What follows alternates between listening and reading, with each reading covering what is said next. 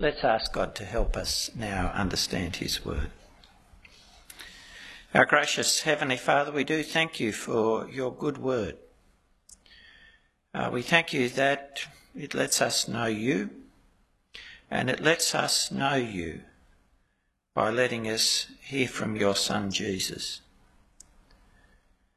Our Father, we pray as we come to your word, uh, we would know what it is to trust Jesus and through its teaching, uh, we will be equipped to follow him.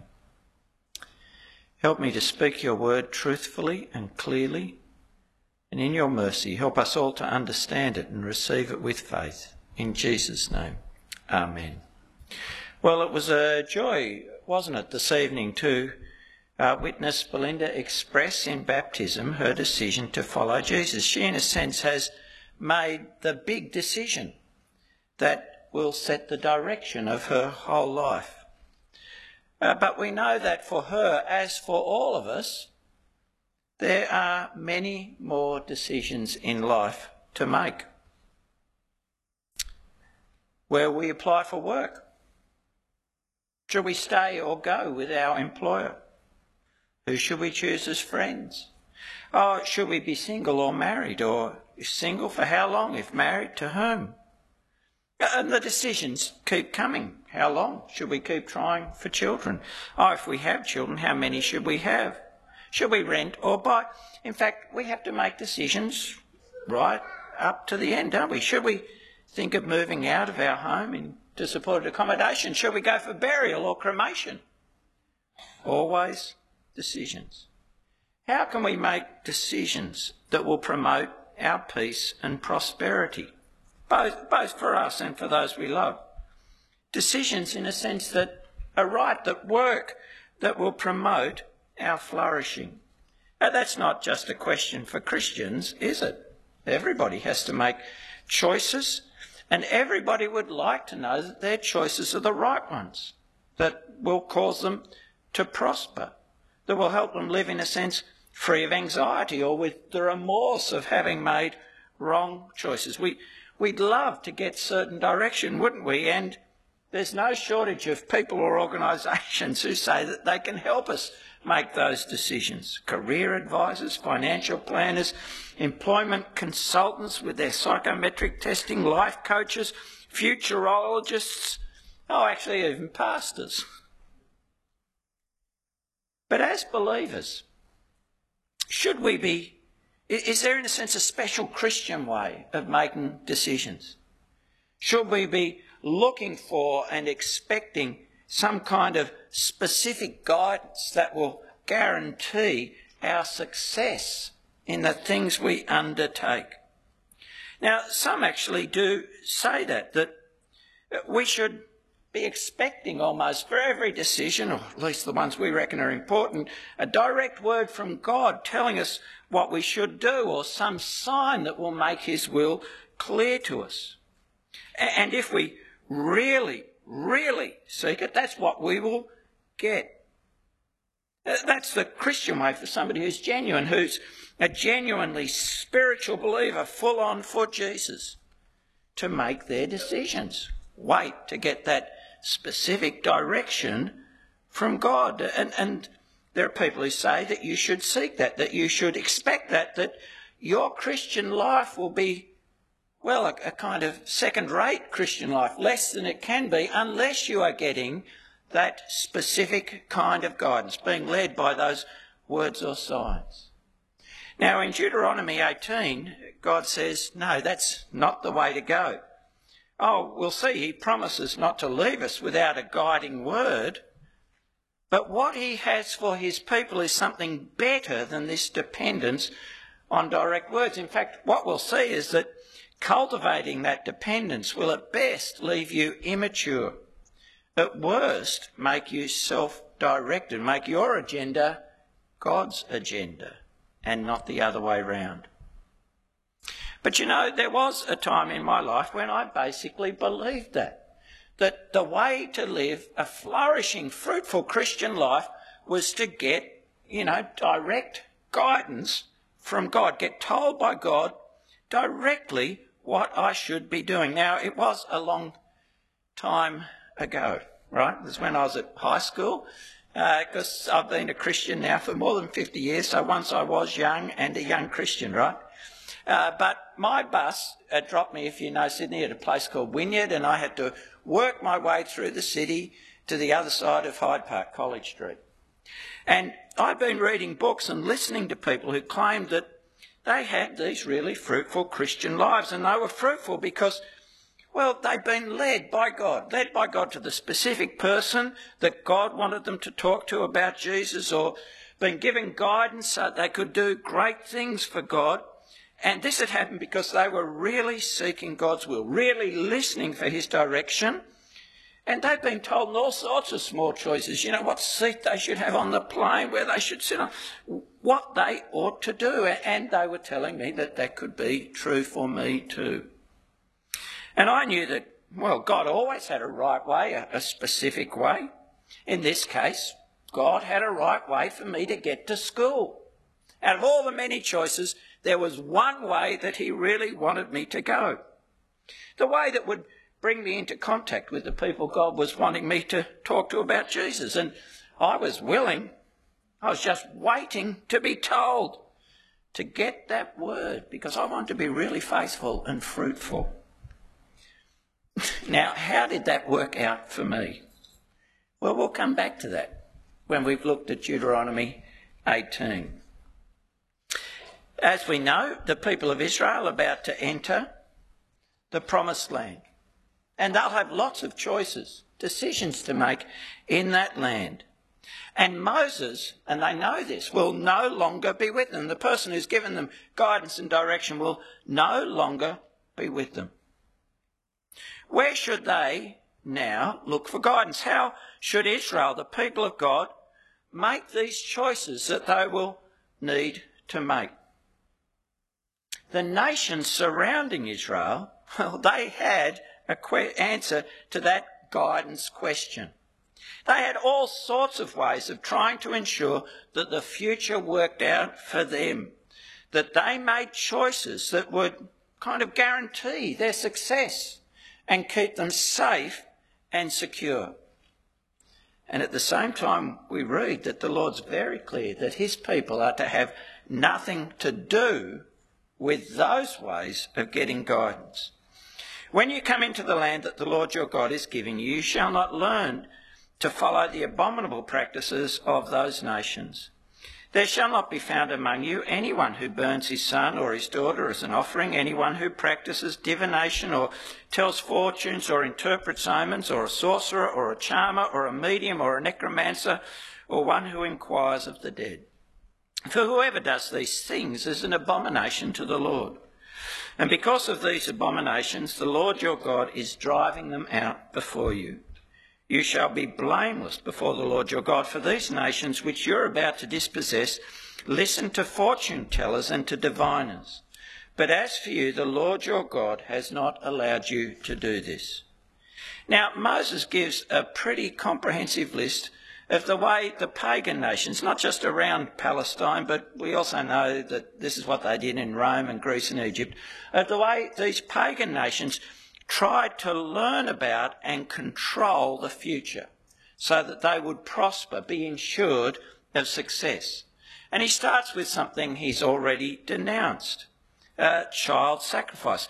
Now that was a way of getting the gods' attention, of putting the gods in your debt by the extreme costliness of your devotion, a way of obligating the gods to help you to get a favourable outcome to what you desire. And then there are the other more general ways. Divination is a general term for trying to find guidance signs in the created world, whether it's in a cow's liver or in the stars. Telling fortunes and interpreting omens are, are other forms of divination, in interpreting the movement of the stars or other natural phenomena. Sorcerers are associated with witchcraft, having power in the world through controlling spirits. A charmer was someone who casts spells, a medium, someone who communicates with the spirits of the dead, thinking that they possess supernatural knowledge about the future as well as the past. And, and in fact, many of these have to do, in a sense, with contacting the dead, the realm of the dead. Uh, a wizard is again someone who's in communication with and seeking to control spirits, to do their will in the world. A necromancer, someone who manipulates the spirits of the dead. All this because it's assumed that the dead continue to have an influence in the world. Now, what do all these ways of, in a sense, finding guidance, ensuring that your uh, decisions will have a favourable outcome, what do they have in common? Well, they are, let me say, widespread and enduring practices, right up to the time of, well, they're still practicing these things in the Rome of Paul's day. And they're all designed to manipulate the gods and the spirits, to either give information about the future or to control the future to ensure that the desired outcome of your decision will, well, give you success or turn away danger, whether that's seeking a decision about going on a journey or going into a battle. They all assume a link between this world of human affairs and the world of nature or the world of the dead or the stars and that the inhabitants of those worlds influence our world, can be known and controlled for benefit or harm. And in all of these, it's people who take the initiative. People who are seeking to control their world through the manipulation of others. And so, in all these activities, trust is in people, in ourselves and the knowledge and skills that these special people have, which could be taught and learnt. Oh, and yeah, all these practices were usually costly too. And we're told, verse 9 and verse 12, that they are all abominations in the Lord's sight. That is, absolutely detestable to the living God. Just like the idolatry, the belief in and worship of other gods they were associated with is detestable to him. Now, why are these things an abomination to God? Well, a number of reasons. Firstly, they're based on a lie and they rob by deceit. The lie is that the gods or the spirits have independent power in the world and that these specialists, as it were, can tap into it for your benefit if you pay them enough. And that lie then promotes another lie. The lie that the living and true God who rules all things is actually like them and can be bribed and manipulated. At their heart, all these practices are an assertion of human autonomy, that we, independent of the true God, can control our world and our future. And so they're another way of rejecting the limits of our creatureliness and supporting our desire to be like God and to have the world organised around our wishes. And all of these say that the way to live in this world is not knowing and trusting the true Almighty Creator God, but to control all things yourself. And so they're a rejection of the Lord's sovereign rule, and a rejection that reinforces lies about God and about ourselves. And they actually impoverish those who practice them. You see, instead of freeing them Actually, they subjugate those who practice them to liars, those who claim to have learnt the art of manipulating gods and spirits. And in, instead of bringing confidence, they actually bring fear and helplessness because if these people can access that world to help you, well, they can access that world to harm you and they can do it without you knowing anything about it. Oh, and if what they say will happen, will be the future, well, there is nothing that you can do about it. These practices actually bring fear and a resignation that can divide communities and ruin lives. So they're offensive to God and destructive to humanity, and God is very clear his people are to have nothing to do with them.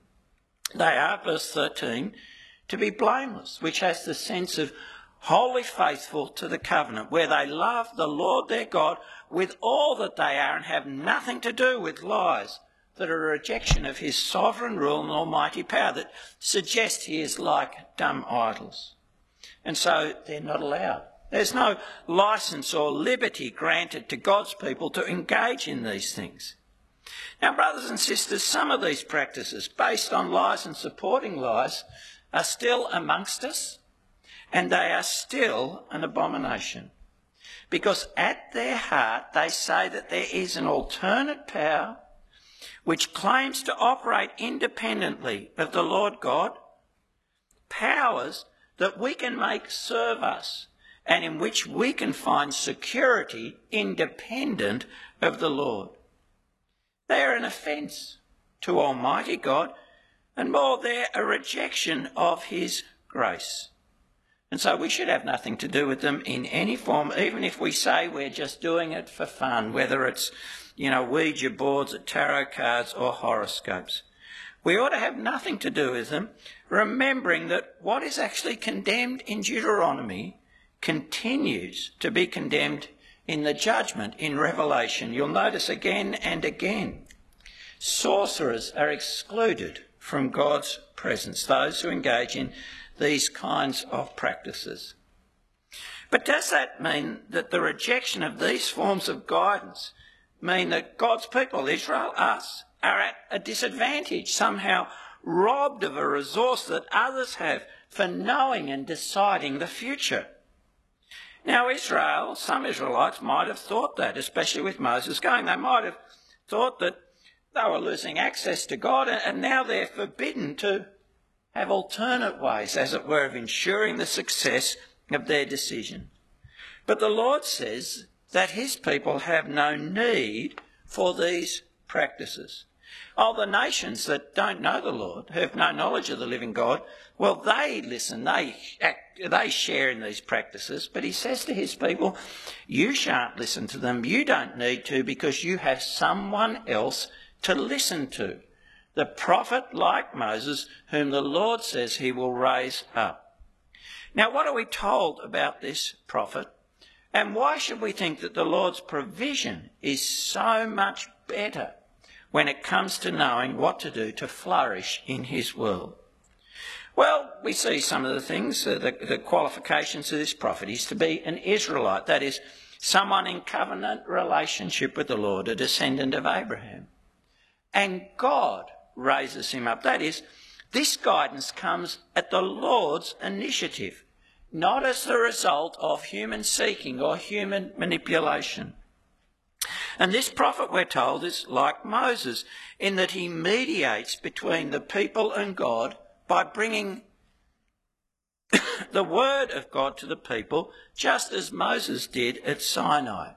You see there, uh, verses 18 and 19. I will raise up for them a prophet like you from among their brothers, and I will put my words in his mouth, and he shall speak to them all that I command him. Now, that mediation of Moses at Sinai was actually life giving, wasn't it? Life giving to the people because the people needed the word to be in relationship with God, but their sin made them unable to be in the Lord's presence. Moses bringing the word of God to them brought life. And at its heart, this likeness to Moses lies in the prophet, verse 18, being given God's word. God putting his words in the prophet's mouth. But the reflection on the life and work of Moses also tells us that there is probably more to being like Moses because we know a lot about him. I mean, he was called and sent for a specific purpose to liberate God's people. He was faithful in obedience. He was faithful in his prayers for the people. He sought the good of the people and he suffered, both in preparation for and in execution of this role. He's to be like Moses. And like Moses, he will speak God's message, which means that this prophet will speak the word of God, a word that's sure and reliable, and he will speak it, verse 19, with God's authority. Whoever will not listen to my words that he shall speak in my name, I myself will require it of him. So this prophet comes at God's initiative, conforms to God's model prophet, speaks God's message with God's authority. And listening to this prophet, people are listening to God. Responding to this prophet, they are responding to God. And being one of God's people actually depends on listening and obeying this prophet. Now, why is this to have this prophetic word so much better? Well, let's think about the diviner's words. Their words have no more authority than the people who speak them, people who will die. They're mortal. Oh, and their words arise from the creature's attempt to, as it were, look behind the veil, to know and control the unknowable future. And so their words were often obscure, uncertain, conflicting, confusing. And we see in the story about Nebuchadnezzar that there's often a suspicion that these diviners tell people what they want to hear. And because, well, getting a word from these means was all about works, because the favour these gods showed you was depended on your sacrifice, your payments, your bribing the god, because they weren't ever really concerned for you, because it depends on works, because it's without grace, the person who seeks guidance in these ways is still as lonely and insecure in the universe as ever. Because someone, your rival, might give these gods or spirits a better, bigger bribe to frustrate your plans, do you harm. Or you may have chosen the wrong medium or magician, whereas your rival has chosen somebody who just has so much more power. Now contrast that with the prophetic word that God gives his people, the word from the Almighty living God. That is a public, clear word with authority. It's a certain word, for it comes from the Lord whose word made the world and whose word determines history. And this word comes to you, arises within a relationship of grace. It comes from God's own gracious initiative, his determination to keep his people. And where it's received, it strengthens that relationship of grace. And so where you receive this word, your security is not just in that specific word, but in the gracious God who gave it. More, coming at the Lord's initiative, this word tells you what you need to know, not necessarily what you want to know. And knowing what you need to know is actually better. You see, you might be unaware of what you need to know or be asking the completely wrong question because your priorities are all wrong. But the Lord, who knows all things, speaks what you need to know. And this word that he causes his prophet to speak will then do the Lord's gracious work in the lives of his people, keeping us in relationship with him, keeping us at peace with him, the one who guarantees our life. And so the people of Israel are not poorer, but infinitely richer in God's provision of the prophetic word when God willed to give it. But because the word is so important and comes with such authority, the people are warned that they have to watch out for false prophets. That there's always a need to be discerning, for there'll always be those who want to use the Lord's authority to advance themselves, their ideas, their interests. The prophet who presumes to speak a word in my name that I have not commanded him to speak, or who speaks in the name of other gods, that same prophet shall die. And if you say in your heart, How may we know the word that the Lord has not spoken? Well, when a prophet speaks in the name of the Lord, if the word does not come to pass or come true, that's a word that the Lord has not spoken. The prophet has spoken it presumptuously. You need not be afraid of him. So Moses speaks of two kinds of false prophets. There's one who speaks in the name of, that is on the authority of another God, and Moses has told the people already how to deal with such a prophet who's seeking to draw them away to worship another God in Deuteronomy 13. But Moses says there's another kind. The one who claims to speak in the name of the Lord, claims that his or her words are from God and have God's authority, while they are just the prophet's own human words. And he says this prophet speaks presumptuously. That is, this prophet is showing contempt for the Lord by making his or her human words so frail and fallible, the equivalent of the words of the living God, making his or her powerless, uncertain words the same as the Lord's powerful and sure word. And Moses said, You don't need to fear such a prophet. Their words have no power. But, but how can God's people tell whether somebody's speaking presumptuously or not? Well, verse 32, Moses gives the truth in reality test. Does what the prophets say come to pass actually happen? Because the Lord's word never fails to happen. What he speaks, he does. Now, that's a necessary test, but it's, it's not a sufficient test. We learnt back in Deuteronomy 13, didn't we, that sometimes false prophets can say true things. Or, or perhaps the fulfillment of the prediction of even a genuine prophet, like, well, Jeremiah with his prophecy of the destruction of Jerusalem, might be many years away. So that test alone is not sufficient. And Scripture gives other tests for the genuineness of a word to be a word from God. In Deuteronomy 13, we saw that the test is conformity to existing revelation. Does the word the prophet speaks conform to and strengthen the people's exclusive covenant relationship to the Lord their God?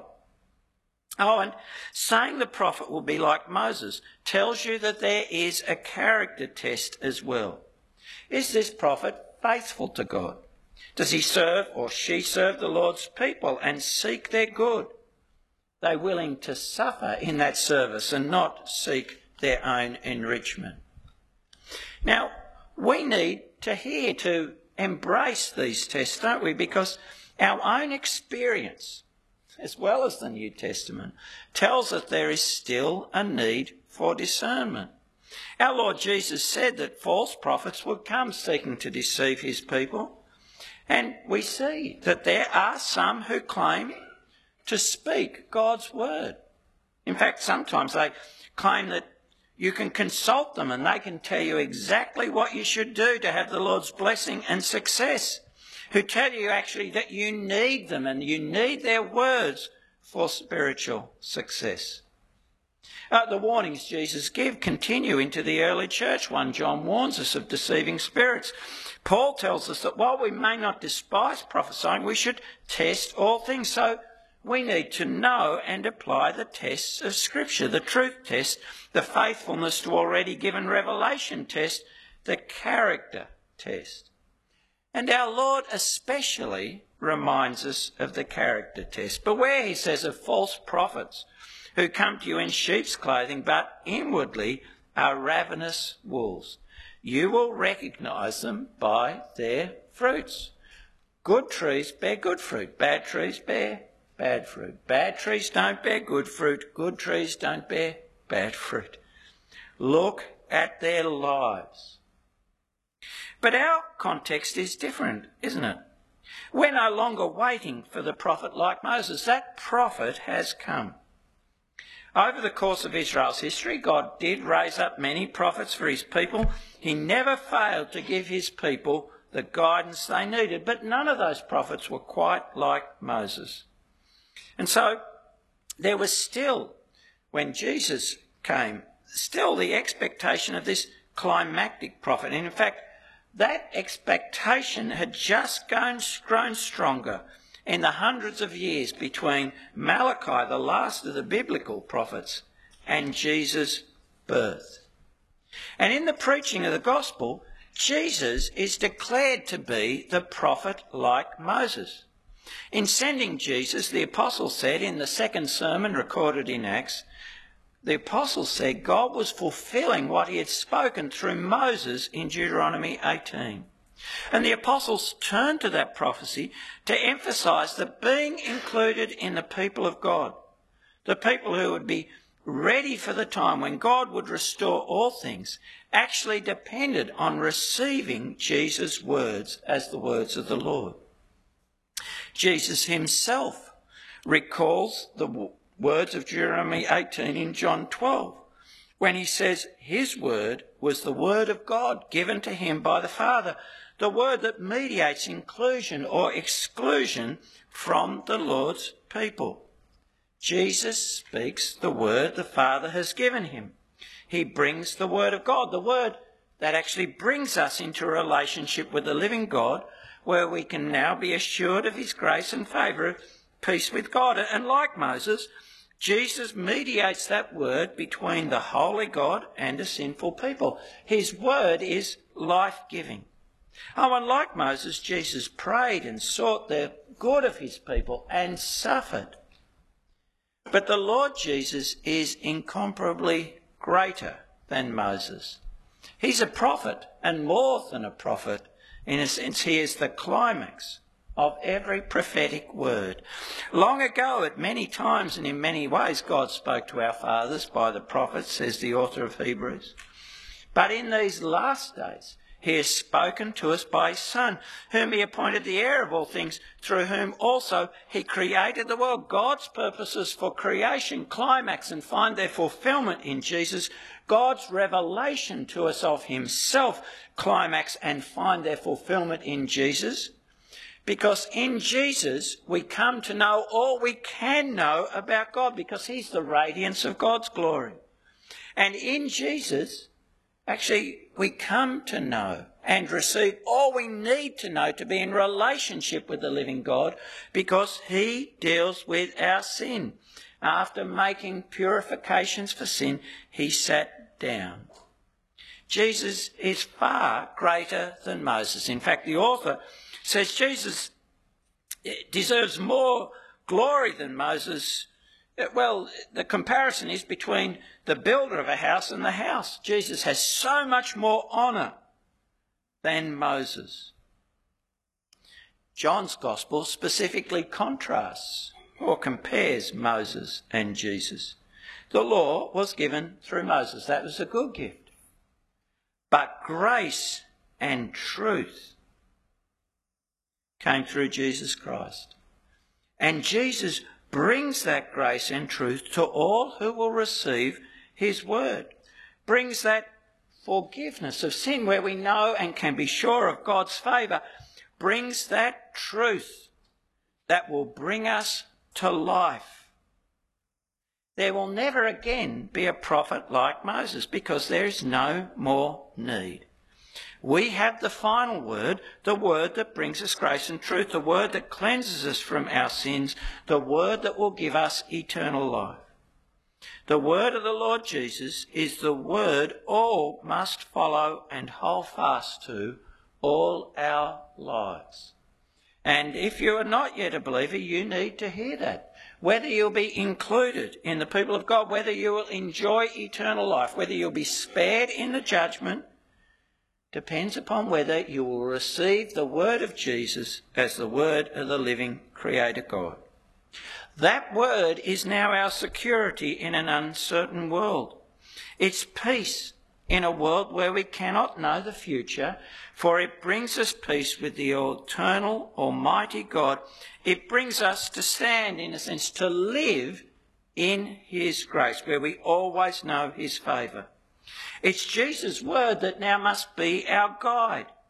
And we should look nowhere else to know how to make decisions, choices that will promote our peace and prospering, our peace and prospering as the Lord's people. His word is sufficient.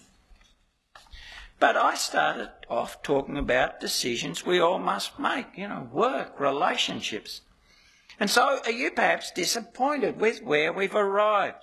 disappointed as some Israelites were that they were not going to be able to get these specific words about what to do when they wanted that word on their own demand. Are you wanting specific words? Perhaps feeling your Christian life is a little lacking without them. Do you want that detailed guidance, that direct word from the Lord for all sorts of life decisions? And so you find being pointed to Jesus just a little disappointing. Well, think about it. Moses was never the prophet that you could go to and ask about your job or who you should marry. In fact, what we read about Moses meant that you'd probably be terrified to do that. You know, he guided the nation with his God given words, and you could ask him to teach you the Lord's will from his Torah, his instruction, but Moses was no fee for service oracle. And we've got something better than Moses in the teaching the word of the Lord. Jesus, the word, he is the word, and his is the word that fulfills all God's word and teaches us how to read all that God has spoken to his people. The Lord Jesus, speaking the words of God, tells us what God thinks we need to know for life. It gives us God's agenda for his people. And that is so much better than chasing your own agenda. And this word, the Lord's word, will actually do the Lord's work in your life. We're promised it will make us wise for salvation. We're promised that through its teaching, rebuke, correction, and training, the person of God will be complete, ready for every good work. This word actually shapes your priorities and your character so that you will come to want for yourself what the Lord wants for you. And it will do all this where you live humbly before the Lord, giving Him the rule of your life, allowing Him to set the direction of your life, and knowing His love, confident and secure in His grace revealed in Jesus. And giving yourself to this word will also increase your trust in Jesus' promises to you. Just as studying the word did for the king we met in Deuteronomy 17 last week, uh, the king is the model person of God. Studying this word will teach you the fear of the Lord. And so nurture that wisdom that begins with the fear of the Lord, the wisdom that knows how to live the life of human flourishing in your life. And you can be confident that where taught by this word, you are giving yourself to the work of the Lord, seeking his kingdom and his righteousness. If the Lord wants to get through to you, he will. The Lord has no trouble making himself known when he wants to. And so you should be confident as you receive this word of Jesus that brings you to know grace and truth that the Lord Jesus will be your good shepherd, who will guide you into every good work he has prepared for you. Having the words spoken by this one who is like Moses and greater than Moses, that is all the word we need to live that life of flourishing in this world and all the word we need to live forever. So embrace that word. Because you see, the person who wants to get specific words from the Lord for every action, uh, to use him like some diviner to give them certainty about the success of their choices, they won't be able to have that confidence. You see, that person will never grow up. That person who wants to be guided all the time by specific words. They'll actually have the arrested development of the believer who does not trust God enough to just get on and do what the Lord says. Doesn't trust that the Lord has told you what you need to know to live for Him. And that desire to guarantee the success of your plans and choices by having a direct word will actually make you vulnerable to false prophets who will tell you what you want to hear. Vulnerable to the tragedy of confusing human words that come from the false prophet's own imagination or even from your own imagination or interpretation of events as you look for that sign. Confusing human words with the words of God. And it is a tragedy to confuse human words with the words of God because that confusion undermines faith when things don't work out the way you expected or wanted. You see, thinking that the human word was God's word for you when everything, well, just doesn't work out makes you wonder if God's changed his mind or stopped treating you with grace or isn't powerful enough to bring about what he said. And all those things destroy your faith. Worse, Where you've confused the human word with God's word, you can end up blaming God, being angry with God when things don't work out, when perhaps that failure should make you examine yourself. Help you see maybe your lust or your greed where you've not been conforming your life to God's clearly revealed word through his Son. Where you confuse the human word with God's word, you lose the opportunity to grow in godliness. Even worse, this looking for words or signs to confirm your course can keep you living a self directed life which you confuse for a godly life. You see, where you're always looking for a sign to confirm your course of action or a word, you are the one who is setting the agenda, looking for the blessing of your plans, wanting the Lord to be the guarantee of what you have chosen to do. And there is no repentance in that. So if you're a believer, learn to embrace what God has said through his Son, the one like and greater than Moses. It is his word and his word alone you need to follow. God raises him up. God gives him to you. He speaks the word of God. And that is all you need. And we have to learn that. And we have to practice relying on his word alone, letting it shape us, shape our character, shape our agendas, build our trust. Embrace that word. Seek it, study it, store it up in your heart. But what about me at the bus stop? No? Well, God in His mercy brought me back to my senses and back to His Word. he actually reminded me that what a follower of Jesus should do is prioritise love of others. That's pretty clear in the Word, isn't it?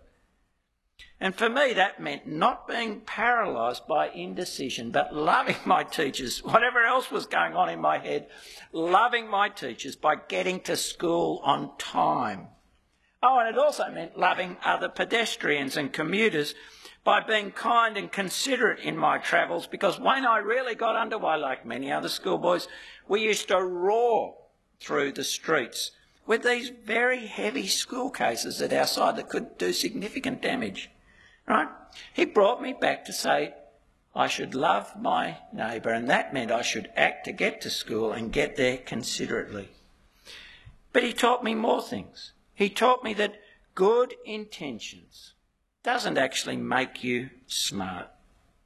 And that what seems like faith, wanting to know exactly what I should do, can actually mask faithlessness. Not trusting God enough that where I did what he said by his prophet in his clear public word, he would guide me and prepare, guide me to and prepare me for the good he had for me to do. But best of all, I learned that my Saviour Jesus is like he is in the Gospels. He's actually patient with the stupidity, and that's what it was the stupidity of his followers. Faithful to his promise, forgiving and gracious. I did not need to be anxious that I'd somehow fall out of his love if I just didn't get exactly the right word and know exactly the right thing to do. That's a great thing to learn, isn't he? That he's forgiving and gracious and faithful, the one at work through his word to help his followers mature in him, and so to live enduringly fruitful lives, doing the good he has called us to do and he teaches us to do in his word. Oh, and the one who in his grace, faithful to his promises, will bring us to what he has promised us because he has committed himself to us. Isn't that a good thing to know? And isn't that what His Word teaches us? His Word that brings us to know His grace and truth is enough. Don't look elsewhere. Know Him in His Word. Be taught by Him in His Word. Be shaped and directed by Him in His Word. and live to God's glory. Let's pray. Our gracious Heavenly Father, uh, we pray that we would learn to listen to the Word, the one who is like Moses and greater than Moses, our Lord Jesus Christ, speaks. We pray that we will be people who read it and read it all our days and who are taught by that Word to have that fear of you, which is the beginning of wisdom. We pray that we would read it and read it all our days and know it so that we wouldn't fall prey to people who offer us certainty by enslaving us to them, themselves and their insights. We pray that you would keep working through your word in us and bringing us to maturity as your followers. We ask this in his name. Amen.